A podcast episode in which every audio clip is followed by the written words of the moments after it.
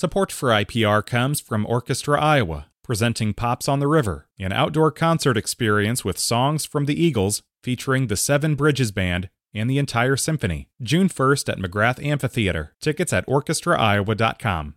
It's Talk of Iowa from IPR News. I'm Charity Nebbe. In 1868, Iowa became the first state to end the legal segregation of public schools. The challenge that led to the Iowa Supreme Court decision that year is the subject of a new children's book. It's called Susie Clark, The Bravest Girl You've Ever Seen.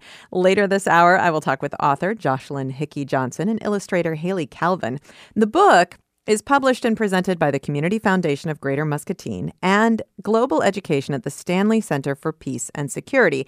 And that is where we're going to start today. The Stanley Center for Peace and Security was founded in Muscatine in 1956 with a vision to promote a secure peace with freedom and justice.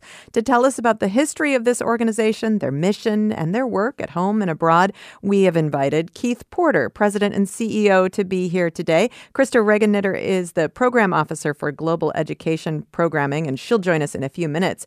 Keith, hello. Hello, Charity. How are you today? Good. Thank you so much for being here. And the Stanley name is one that's familiar to many Eastern Iowans, but for those who are not familiar with the Stanley family, would you take us back in time? And we know the center was founded in 1956 by Maxwell and Elizabeth Stanley, better known as Max and Betty. Tell us who they are. Yeah, yeah, I, I'd be happy to do that. Of course, you know, I, I came to this organization in 1987, and so I actually knew Betty Stanley, got to know her. Max had passed away in 1984. So I didn't know Max, but I do feel a deep connection to the family and the, the really amazing things they've tried to do across the state of Iowa and really around the world. You know, I think of Max. Uh, Max came back, uh, Max and Betty, as people who, you know, looking back, they had lived through two world wars.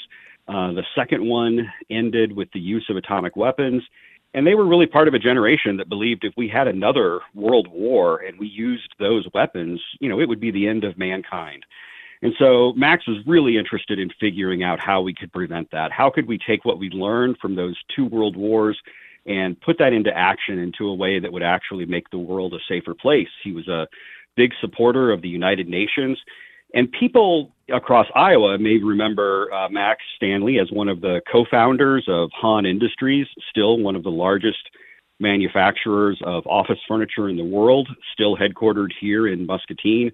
He also founded something called Stanley Consultants, which is one of the largest consulting engineering firms in the world, still headquartered here in Muscatine. And he, you know, used some of his early earnings and and uh, wealth to hold meetings with people at the UN. He would talk with the Secretary General on the regular basis. He would hold meetings.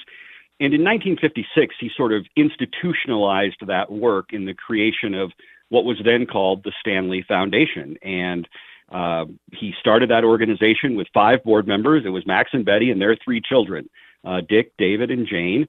And uh, Jane Stanley is still uh, still with us. She is uh, an amazing supporter of what we do when we had the grand opening for our new building back in June, Jane was here, and so we're we're really lucky for an organization uh, that's been around as long as we have to still have one of our founding board members alive. When the Stanleys founded this center, what has become the Center for Peace and Security, I mean, they had this global vision already. And Muscatine is not exactly a seat of power in the in the world sphere. So why was it so important to them to have the foundation centered in Muscatine? Yeah, that's a great question. You know, Max really had this idea. You know, one of the things that he said that we still talk about a lot is this idea that, you know, the, the, the big problems, the biggest problems facing the world today uh, can't be solved by any one individual country, you know, whether it's nuclear weapons or climate change or mass atrocity and genocide. There's no one country in the world that can fix those things. Uh, we have to have cooperation. And now we talk about the fact that it's not just the nation state, it's all kinds of stakeholders that operate at a global level that we need to engage with, including subnational actors and city actors and individuals. Uh, but it's going to take that kind of cooperation. And I think Max and Betty both really believed that doing it from you know New York or Vienna or Washington D.C. would have a different feel than it would from doing it from Iowa. That we could really present this this ideal of collaboration, of people who can work together for the common good. And it's not without its challenges to do the kind of work we do from Muscatine. But I think that on balance, there are some really good benefits we get from being located here and not in one of those policy capitals. It has also led to sort of a, a dual track for the organization, investing, uh, of course, in this global work, but also in work in Iowa. Tell me a little more about that. Yeah, you know, Max and Betty were also, I mean, part of the reason we're here also is just because they're so committed to this place. And, um, you know, they, they've invested, they invested a lot here. Um, and of course, the businesses that they founded continue to invest a lot here in, in this community and that's that's been really meaningful to them. It's been really meaningful to the family, even though the family, you know, none of the family members even live here anymore. But one of the things they started back in the 70s really was an approach to uh, global education in our local community, and that global education can can encompass teachers and students and adult learners, people of all kind. And so we've really made an investment here in the community, and you'll hear more about this from Krista, to really make sure that we are applying those global education principles here, that we're helping people learn uh, about the rest of the world, but also about America's place in the rest of the world, and learning about how we can uh, manage conflict in productive ways and really make all of us into global citizens. That was a really important part of Max and Betty's mission. There have been a, a number of changes at the center just in recent years. Uh, your organization, like pretty much every organization on the planet, was really challenged by the pandemic. Tell me a little bit about a recent uh, refocusing of the center. Yeah, so in 2019, so not that long before the pandemic, uh, we went through a long sort of process of figuring out, you know, doing kind of that external evaluation how are we viewed by the collaborators that we have in the world, by the policymakers and other stakeholders that we're trying to influence. And we got a lot of great feedback. And, you know, we were, we are a private operating foundation. That's our official tax status. And that means that, you know, while we have an endowment that we work off of and that generates the funds for everything we do, we don't make grants. And so having that name, the Stanley Foundation, uh, was a little bit misleading, and it sort of caused some confusion. People were, you know, rightfully so, thinking, "Oh, well, this is obviously a grant-making institution," and uh, we got a lot of great feedback that sort of reinforced that understanding that that the name was a little confusing. So we went through a long process with our board, including Stanley family members and key people on our staff, and uh, and we went through this rebranding process that resulted in this new name, the Stanley Center for Peace and Security. We actually held one uh, one of our major policy events late in 2019, uh, where we rolled out the name. We did a big launch, um, and then we almost, you know, within what six, eight weeks, we were in the lockdown. So, it wasn't the greatest timing. Uh, but I think that the that the rebranding um, has really done all of the things that we hoped it would do. We kept that Stanley name that was very well known, not just among our collaborators, but among policymakers and experts that we try to influence. But then we also sort of changed the rest of the name so that it uh, more clearly reflected who we are and what we do. And you also moved. Yeah, so that's really exciting. You know, I said, you know, we talked about how we're founded in 1956, and we've had various office space that we've leased, you know, around Muscatine. Um, but when we made that decision to change the name, and we talked a lot about our location, and our board was very clear that they understood the challenges of doing the kind of work that we want to do from Muscatine. They also were very encouraging to say, you know, Keith and to the rest of the staff, do whatever it takes to overcome those challenges. You know, make it a great place to work. Add in the kinds of flexibility and the kind of benefits that will really attract great talent. And at the same time, you know, we need we decided we needed a permanent home. We needed a place that we could um, that, that you know would reflect the way we actually work, uh, the kind of collaborative spirit that we want to have, the kind of transparency that we want to have, and we decided, hey, we should actually invest in a home somewhere in the Muscatine area. We looked around at 50 or 60 different places. We talked to our architects, Neumann Monson in Iowa City. Um, and they you know they they did it they put us through a process called the all staff visioning exercise where you know we all got together and really talked and dreamed about what this new space could be and we had lots of priorities lots of things that we wanted to do but one of the highest priorities was to make this place as environmentally sustainable as possible so that we could really walk the talk. We're an organization that works on climate change, so we wanted to put that into action. And they introduced us to a lot of different standards. Some of your listeners have probably heard of many of them, like LEED certification. But the most uh, rigorous uh, environmentally environmental sustainability standard out there is called the Living Building Challenge. And there are only uh, 30, 35 buildings in the world that have achieved this standard. And we decided we wanted to be not only the next one, but we wanted to be the first one in Iowa to achieve this standard. So we built this new building. We actually bought the uh, what had been sort of abandoned old uh, Musser Public Library in Muscatine. It had sat unused for a few years. We bought that building, we renovated it, and we have done it to the standards of the Living Building Challenge. And now we enter into, soon we'll enter into a one year certification period where we'll have to prove that we are generating more power than we use. We're treating all of the water that's uh, sustainably that falls on our site, that we're increasing the health and happiness not only of the people who work in the building, but of our neighborhood and a whole bunch of other standards that we have to that we have to meet. And we moved into this new building in March that feels like a move that that is really a public reflection of the values of the organization. Is that the goal? Is that what it feels like to you? Yeah, really in a couple of ways. One is we've never had a really high profile anywhere. Like I said, we've leased office space, but we've never had like a big, you know, well lit sign out front of our office saying who we are. Well, now we do. We're at a a very uh, busy intersection in downtown Muscatine, and so everybody knows who we are. But that also, this idea of taking our values, and we have a very you know firm set of core values, and turning that into a building, sort of the physical manifestation of our values into brick and mortar is really something that's pretty magical and I'm I'm you know I'm sitting in the building right now and I'm still amazed that that that we were able to accomplish as much as we did. Well, we're going to take a short break. We will be back. We're going to learn more about the Stanley Center for Peace and Security in Muscatine, Iowa. Keith Porter is here, president and CEO of the center. Krista Regenitter is going to join us as well. She is program officer for global education programming. And a little bit later in the hour, we'll talk about one of their most recent projects. It's a children's book. It's called Susie Clark, the bravest girl you've ever seen. And we will meet the author and illustrator. This is Talk of Iowa from IPR News.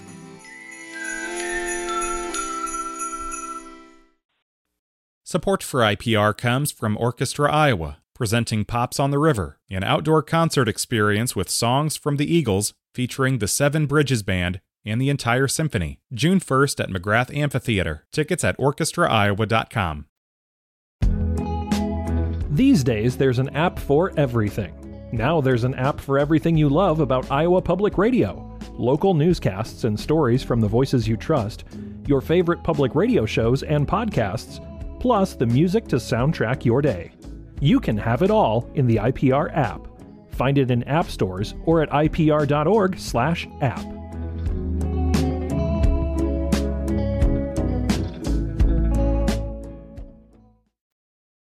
It's Talk of Iowa from IPR News. I'm Charity Nebbe. Coming up in just about 15 minutes, we're going to talk about a new children's book. It's called Susie Clark, the Bravest Girl You've Ever Seen Desegregating Iowa Schools in 1868. I will talk with the author and the illustrator of this book for children. Right now, we're focusing on one of the organizations behind this book for children. It's the Stanley Center for Peace and Security, founded in Muscatine in 1956 with a vision to promote a secure secure peace with freedom and justice. I'm talking with Keith Porter, president and CEO of the organization. Krista Regenitter, program officer for global education programming, is also here now. Hello, Krista.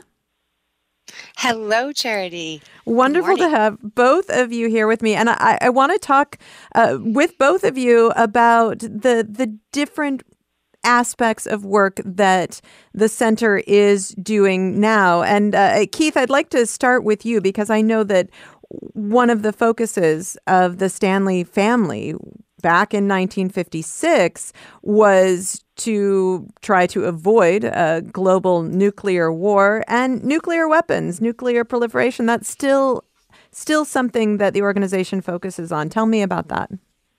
Yeah. So in our three um, big global challenges that we look at, Uh, nuclear weapons uh, policy is one of them. And in all of our areas, we really try to have a, uh, a deeply strategic focus on what we can do with our limited resources. So in each of our three areas, we really go through a process of mapping out what others are doing in the field, uh, what policies need to be advanced, uh, who's who's doing good work, who's doing work that could be amplified, and really look for ways to leverage our little resources, you know, to to to really have the biggest possible inca- impact.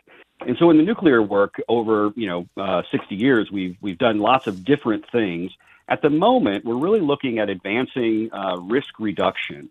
Uh, this is the idea of helping states, states that have nuclear weapons, uh, to prevent the use of those weapons. So, how can we you know, look at the existing risk reduction measures and improve them? Um, how can we uh, add more risk reductions? How can we expand the number of stakeholders so that it's not just states that are involved in these risk reduction measures? So it's really about trying to um, prevent the use of nuclear weapons and making sure that you know that we are all safe from those weapons, which continue to exist in the world in very scary numbers um, how can we make sure that uh, that those are never used in under any circumstances? And how do you carry out that work? Yeah, so like I said, in uh, expanding the kinds of risk reduction that's going on right now, making sure that policymakers are aware that there is a risk reduction system in place and that it needs to be strengthened, that uh, people at all kinds of levels of government need to be aware of this.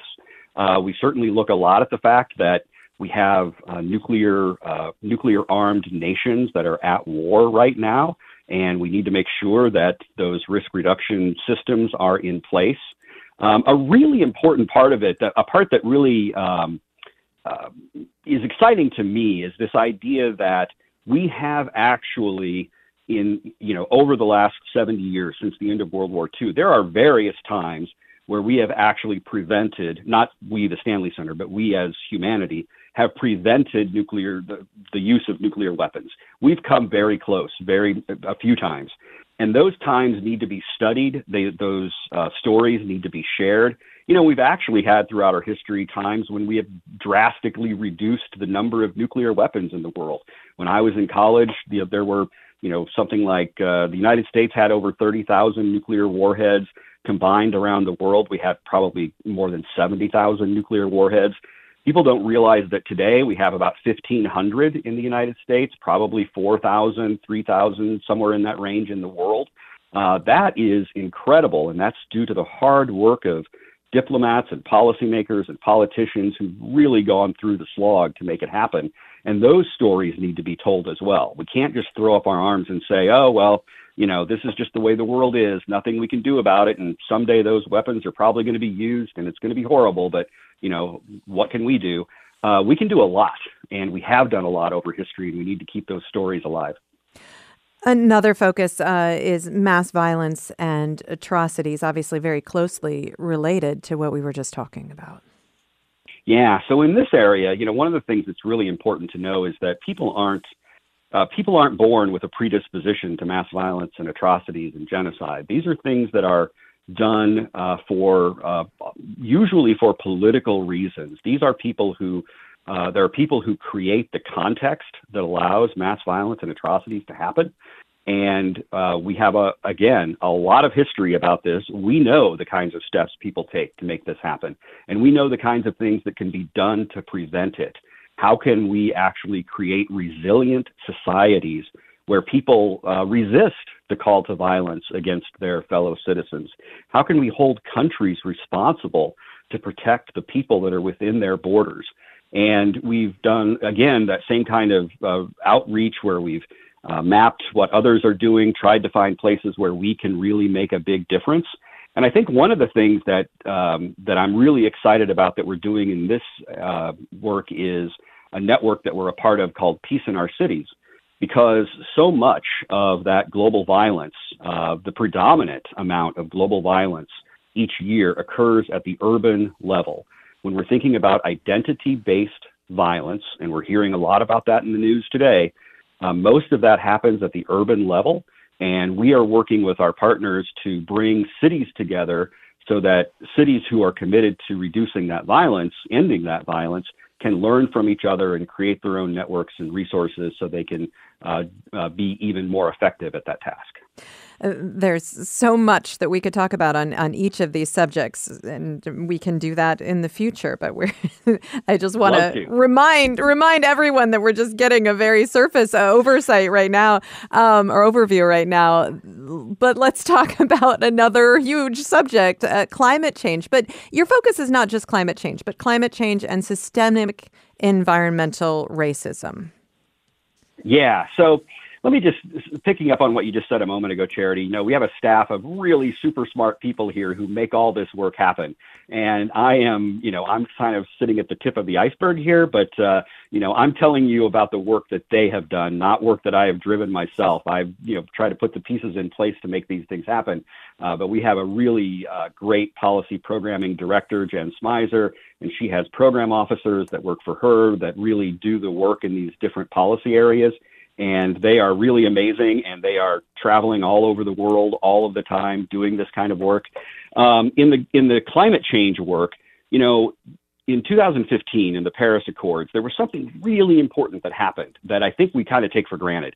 Uh, everybody in the world was talking about the two degrees celsius goal trying to keep trying to limit global warming to no more than two degrees celsius above you know, what the planet's temperature was at the start of the industrial era. And in Paris, there was a really significant push by middle-sized states, smaller states, to say no, that's not good enough. You know that that we need to keep it we need to keep it to at least 1.5 degrees Celsius above those pre-industrial levels. And that got in at Paris. That got a prominent place in the Paris Accords. And it would have been really easy for the governments of the world to leave Paris and go back and say, well, you know, we got to work on that 2.0 goal. That's that's what we got. And then um, a lot of civil society and a lot of those smaller states really put on the pressure and said, no. The Paris Accord said we should really strive for 1.5. And now 1.5 is the common, you know, that's the mainstream understanding of what we're trying to do. But that didn't happen you know, by accident. That happened through a lot of work, through a lot of, you know, really committed people holding government's feet to the fire to say, no, whatever your plans are, you have to plan for a 1.5 degree uh, increase maximum. Now, who knows? You know, we may overshoot that, but I think that in the long run, by the end of the century, we are on track to to limit global warming to that 1.5 degree, or at least we have the plans, we have the wherewithal to do it. What we need is the political will to make sure that we actually can keep that global warming to 1.5 degrees Celsius. And systemic environmental racism. I mean, we all we all know if we've been paying attention that there are people who are so much more vulnerable to the effects of climate change than than other people and and that is a really important element of the conversation of climate change why have you chosen to make it part of your focus in, in such a high profile way yeah. So, you know, the, the thing about climate change is that the people who are impacted most or the people who are the least resilient to the impact of climate change are also the people who had the least to do with creating the problem. So, you know, in the developed world, you know, we are the ones that created this industrial society and it's led to all kinds of benefits, you know, for us and for mankind. Uh, but it also, you know, generated, you know, primarily through the use of fossil fuels, uh, this problem of climate change. And so people in the global south who really didn't, ha- you know, who weren't the driving force for the industrial revolution, they're the ones who are suffering the most. They're the ones where, you know, they're not, they don't have the resources to build the higher seawalls, to uh, pay for more, uh, you know, air conditioning or whatever it is that we do in the West to overcome the, the, the impact of climate change they're the ones who are really paying the price. And so, in some ways, it's kind of a continuation of uh, the the of colonialism and imperialism by saying that you know we're going to not only take the benefits, but we're also going to shield ourselves from the negative impacts of climate change. And there are other people in the world who are going to suffer, uh, and they're going to suffer for a problem that they didn't really help create. And so um, we really want to focus on that. Another piece of this or something connected to it is something that we call the just transition. So, you know, when you think about people who are going to be displaced in this massive economic change that we're going to have to get to um, uh, to 100% renewable energy, there are people who are going to be displaced. There are uh, cities and, and countries that are going to have you know massive uh, transition issues. We need to support them. It is in our interest to support them because if we don't, they will probably you know elect leaders who will fight against uh, all of these efforts to fight climate change. They will be disgruntled. They will take action. They will push back against these efforts. So, you know, beyond just the simple moral reason, you know, the human rights reason that we need to help these folks, we need to help them because it's in our best interest. So we want to fight against that systemic racism. We want to fight against. Uh, we want to we want to promote a just transition so that everyone gets the benefit from this global economic change that we're going through right now. I'm talking with Keith Porter, President and CEO of the Stanley Center for Peace and Security. And Krista Regeneter is also here, Program Officer for uh, Global Education Programming at the Stanley Center for Peace and Security. Krista, I mentioned earlier with Keith that there's kind of a, a dual track to the work of the Stanley Center and and one of the ways that is represented I think is by your office. So tell me a little bit more about global education programming and and that mission at the center. Of course. Yeah, you, just listening to Keith, first of all, like fills me with so much pride to be working for this organization. But there's a lot of themes in our policy work of cooperation, of resiliency building, of networking with other organizations who are who are doing similar work. And I think that we kind of take some of those those components of what the Stanley Center is known for and we translate it to our local community. So, you know, our goals are to look for opportunities to foster inclusive dialogue by you know bringing our community members together bringing in guest speakers to our community um, to celebrate the, the, diverse perspectives that are represented here in Muscatine, but also globally, and to promote equity so that our community is more equipped to build a more peaceful and just world. And so we we kind of take some of those those components that that we do so well in the po- policy arena and bring it to our local community. So you know, just as Keith said in the beginning, we know that it's going to take everyone. Individuals and organizations are, are just as essential to building a more peaceful, just, and sustainable future as our governments and and those large organizations and, and companies. And when you say local community, of course you mean Muscatine, but also this work reaches beyond Muscatine. International Day is, is a great example of that. Briefly tell me about what that is. Yeah, so we do a lot of different partnerships with the University of Iowa, specifically the College of Education and international programs. And International Day is an example of that. We've been hosting this event since the 90s, um, where it's a one day conference that we uh, invite middle school students from all over Eastern Iowa, really within driving distance, I guess. Um, to the University of Iowa, and we have a keynote speaker, and we have breakout sessions, uh, and everything kind of has a theme around the Universal Declaration of Human Rights. So, just different opportunities for kids. This year, our keynote speaker was JJ Kapoor from CultureALL out of Des Moines. And he talked about, you know, the, the right for everyone to be able to be appreciated and valued for their own cultural diversity. And he was a great speaker. And then our breakouts had all kinds of different things. Some of the, the folks from the Stanley Center and our journalism and media team, they used short documentaries to talk about peace building. And, you know, that this concept that peace isn't the absence of violence, but it's an active thing that we have to participate in. Um, but all kinds of different breakout sessions and just a, a fun day for kids to have conversations with kids from around you know in other schools than their own um, and learn some of these concepts so we only have a, a couple of minutes before we're going to turn all of our attention to the susie clark book but but i want to ask you just briefly how does this fit into your mission publishing both this book for young kids and i know there's another book on the horizon for older children as well mm-hmm. that tells the story of the clark family and desegregating iowa schools Well, Keith talked about how each of our areas that we have a, a, a, strategy or a map of, of the ways that we want to work towards the goals that we think are important.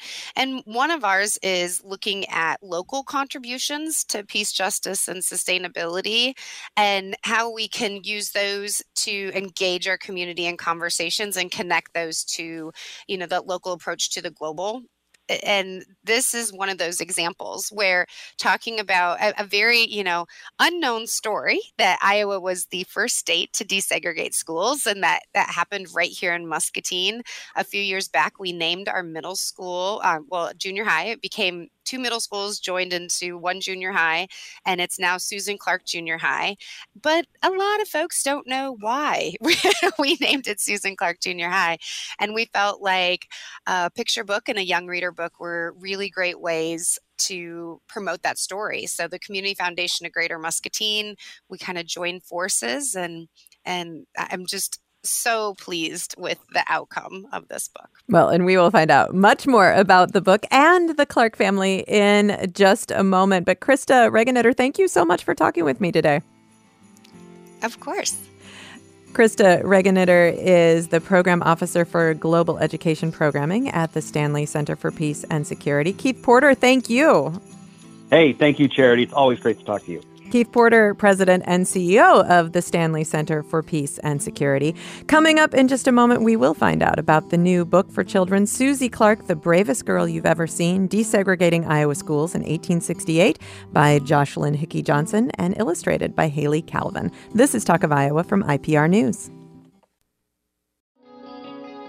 Iowa Public Radio is your local NPR network station. Community based and listener supported we connect you to the news, music, information, and ideas that shape your world every day. It's Talk of Iowa from IPR News. I'm Charity Nebbe. In 1868, Iowa became the first state to end the legal segregation of public schools. The challenge that led to that Iowa Supreme Court decision that year is the subject of a new children's book. It's called Susie Clark, The Bravest Girl You've Ever Seen, and it is published and presented by the Community Foundation of Greater Muscatine and the Global education program at the Stanley Center for Peace and Security. And we are going to meet the author of the book now. Jocelyn Hickey Johnson is here, better known to many in Iowa as Miss Rocky, co host of the North End Update in Waterloo. Hello, Miss Rocky. Good morning, Charity. How are you today? I am great. Thank you so much for being here today. And I'm just going to read the first page of this oh. book as we launch right in. Susie the Brave was also Susie the Queen, who was born in a town called Muscatine. You say you never knew there was a queen in Muscatine? Well, get ready to meet the bravest girl you've ever seen. Miss Rocky, you know, I know that there are people who are familiar with this story, um, and there are many that are not. And when the story of desegregating Iowa schools back in 1868 gets told, it's often referred to as the Alexander Clark story. That was uh, mm. the name of Susan Clark's father. And of course, he sued on behalf of his children. Can you tell me a little bit about um, how you got involved in telling this story this way? Well, thank you, first of all, for having me today, Charity. Um, I think I got involved through a friend um, that kind of recommended me for the story because I'd written children's book before. Rochelle Chase, I think, put a bug in the Stanley Center's ear, and the rest is history, literally. Was this a story that you knew well before you took on the project?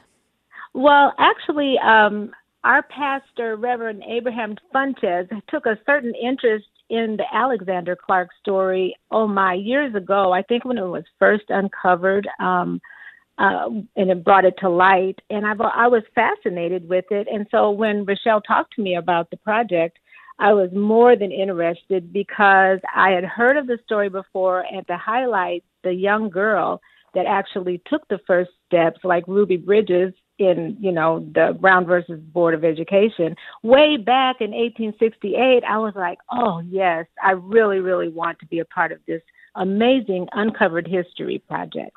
Absolutely. And Alexander Clark was was really a remarkable man. There are so many elements to his story. We've talked about him on this program in the past, but he served as the United States ambassador to Liberia after after this desegregation happened in 1890 1891 he he just did so many things with his life and working his way up um, from being a barber at, the beginning um, focusing the story on susie clark is interesting because, of course, um, you know, Alexander Clark fought this legal battle, but Susan Clark had to go to that school. She had to go to a school where all the other students were white. Thinking about telling that story, how did you want to approach it? Well, it took a while. In fact, I just looked at some of my first drafts and how I basically I didn't tear them up because I wanted to refer back to them. But I was trying to tell the story in a chronological way and without the rhymes. But I think I just decided to use the rhymes because of the age group that we were supposed to um, cater to. And um, it turned out better that way. And I thought I could um, emphasize some of the key points in rhyme. So, um, yeah, writing the first couple of pages were so frustrating and in fact, that, that title page that you read wasn't even going to be included, but it kind of got me started. And when I showed it to uh, Krista and the rest of the team, they liked it and improved and included it in the story. So it was um, a laborious job for sure, trying to come up with the rhymes that fit and uh, make it all work, and the cadence uh, of, and reading it, the cadence work. So it was a challenge for sure, but I think we kind of made the point. And this is, of course, a story inspired by history, but you use a little uh, poetic license in the story. And there's an element uh, where Susie's having a hard time getting the courage that she needs to go to this new school and, and to face what you know the the kind of discrimination that black people in Iowa and everywhere were facing on a daily basis and Susie's mom comes to her with a handful of okra seeds. Yes. Tell me tell me where this idea came from. Well, um, I wanted to mention that Iowa was a leader in uh, desegregating schools, and I think a lot of Iowans and people up north in general were naive more than um, not racist. I think that because even in my Ropes in the Kitchen book, I remember uh, someone referring as my grandfather's slavery slavery story was interesting, quote unquote. So you know, I think a lot of white people in in the North were just amazed that black people were so resilient and had moved up north. But while writing this book as a mother and grandmother of black children, uh, understanding the, the challenges of today's society, I had to immerse myself in Black lore, folklore, and legend and culture through generations of survival. So I found their inner strength that it took my ancestors to have the impact on the future generations. And and I think about my own kids and some of the little things that I would say to them to encourage them on a daily basis. And knowing that, and then I, all of a sudden I saw this film, a clip of uh, women braiding seeds into each other's hair for the middle passage or even transferring from one plantation to another as far as having food source to start with or in, in, a, in an enslaved person's life there wasn't much tangible things to grab onto. So things like right, and and no way to hide anything right. on their their body. They had n- everything taken away from them. So this idea of braiding seeds into their hair, so that that's something that that happened and what a what an amazing way to pass on a family legacy. Oh, thank you. I, I was really happy that that um, that video clip that I saw lended me this idea and also went along with history because you know um, Susie's grandmother was given away as a gift, you know, which mm-hmm. how how interesting is that, right? Um, so it's, there's sad components of the story, but I think that the okra seed or whatever a parent uses to get their child motivated to do something so brave um, were, were needed in this story. I am talking with Jocelyn Hickey Johnson. She is the author of Susie Clark, The Bravest Girl You've Ever Seen. And I want to bring Haley Calvin into the, the conversation now, too. You stay with us, Ms. Rocky, but Haley oh. Calvin is also here, the illustrator of the book. Hello, Haley. Haley, can you hear me? Yeah. Okay, welcome to the show. And Haley, I know that uh, you live in Clinton, Iowa. Tell me how you got involved in this project. Yes, um, I think the community college that I went to here put a bug in the Stanley Center's ear, and I submitted my portfolio, and they liked what I had. So then I was commissioned for the project. Did you have a familiarity with the story of the Clark family before you worked on this project? Um, I actually didn't, and that was kind of it was really shocking that I didn't know that. But I mean, over here in Clinton, there was no talk about it, so it was really important and interesting to hear her story for the first time. Absolutely. How did that make you feel to to learn this story and know that something so monumental happened so close to home? Yeah, I mean, it was just it was really inspiring because like um, in my community. Um, I was the only African American girl to really, you know, get into the art scene. And so, like, to know that Susie was also feeling those same type of feelings going to an all white school, it kind of, you know, made me connect with the story a little bit more. Because it's a familiar story for many girls in Iowa who right. are minorities. Although more than a hundred 50 years later. I mean, how does that make you feel to think about how, how this resonates even today?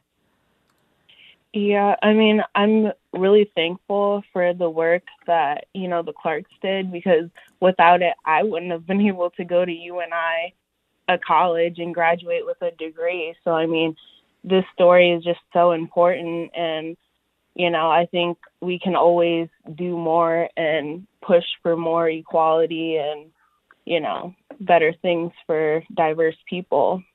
So I was just talking to Miss Rocky about the idea that she had of of these seeds that uh, Susie's mom was able to pass on to her and braided into her hair to help her find the courage she needed to do what she needed to do to um, to desegregate the public schools, to go to that school that very first day, and braiding Susie's hair. That's one of your favorite illustrations that you created. Why why does that resonate so much with you? Uh, I mean, it just brought back a lot of nostalgic memories because when I was little, my mom would always sit me down on the floor and braid my hair either the night before or just before I was going to school. So it was really just like, you know, like a common piece in my childhood. So that feels like a a touchstone from generation to generation in some ways. Yeah, and I think a lot of um, African American girls can relate to that because it's a, almost a rite of passage to get your hair braided before you go to your first day of school. So uh, you you both got the opportunity to dedicate this book, and Haley, I see that you dedicated the book to your grandmother. Can you tell me just a little bit about her? Yes, um, I dedicated it to my grandma Lametta Wynn. Um, she just was such a strong person when she was alive. She was the mayor of Clinton, Iowa for 12 years, and she was also the first African American female mayor in Iowa. So wow. I feel like she and Susie just have like a common strongness and bravery to like step out of their comfort zone in order to help other people. That is really beautiful. And Miss Rocky, I know you dedicated the book to your grandchildren, and reading this book and sharing this book has probably brought you into even more contact with a lot of children. Tell me what reaction has been like as you've gotten to, to read this to audiences of kids. Well, it's really funny, and uh, because it's a it's a bedtime story. I always promote it as that because it did end up a little bit long, but the children are always so engaged. It makes me feel so much better about it. But um, yeah, it's been great to be inspired by my uh, grandchildren, all of which have, have helped me in some point with the book, either by reading it or just by being them. The Brave is kind of the way I decided to make Susie the Brave. We ha- I have one granddaughter that just will get on roller coasters or do anything that, that nobody else will do. so we always call her Sage the Brave. So she was one key component of me, t- the title and the first few verses of the book. So what are you hoping that that kids who hear this story and read this story will take away from it? I hope that children, mothers, fathers, and grandparents all can find themselves in this book. Um, I get choked up at certain parts of the book because it's um, it's so empowering to be the grandmother that suggests that everything will be all right. And it's so empowering for the father to know that he's guiding his children in the right direction and doing the best that he can.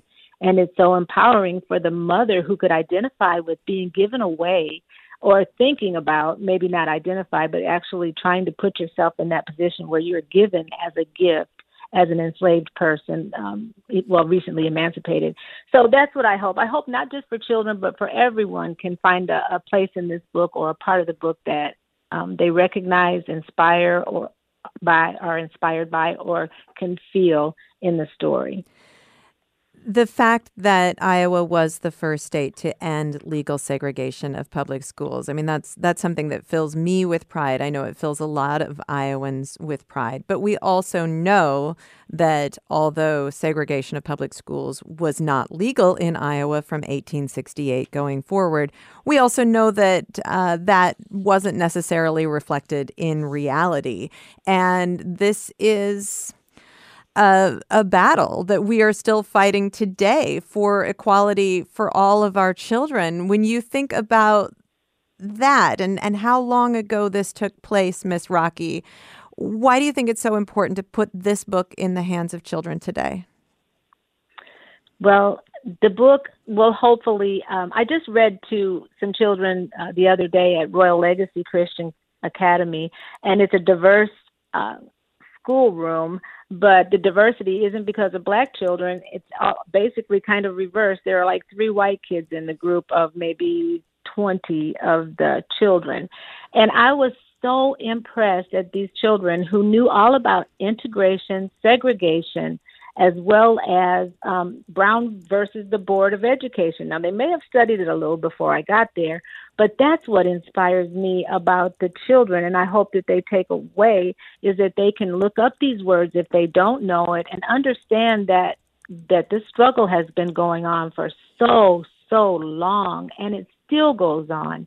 And I've learned through life that these advances that Black people have made seem to come in waves. And I feel like we're riding a wave right now from 2020 and trying to do the best we can as a people, uh, uh, as Americans, and just trying to get um, this wave to keep going and, and making more progress.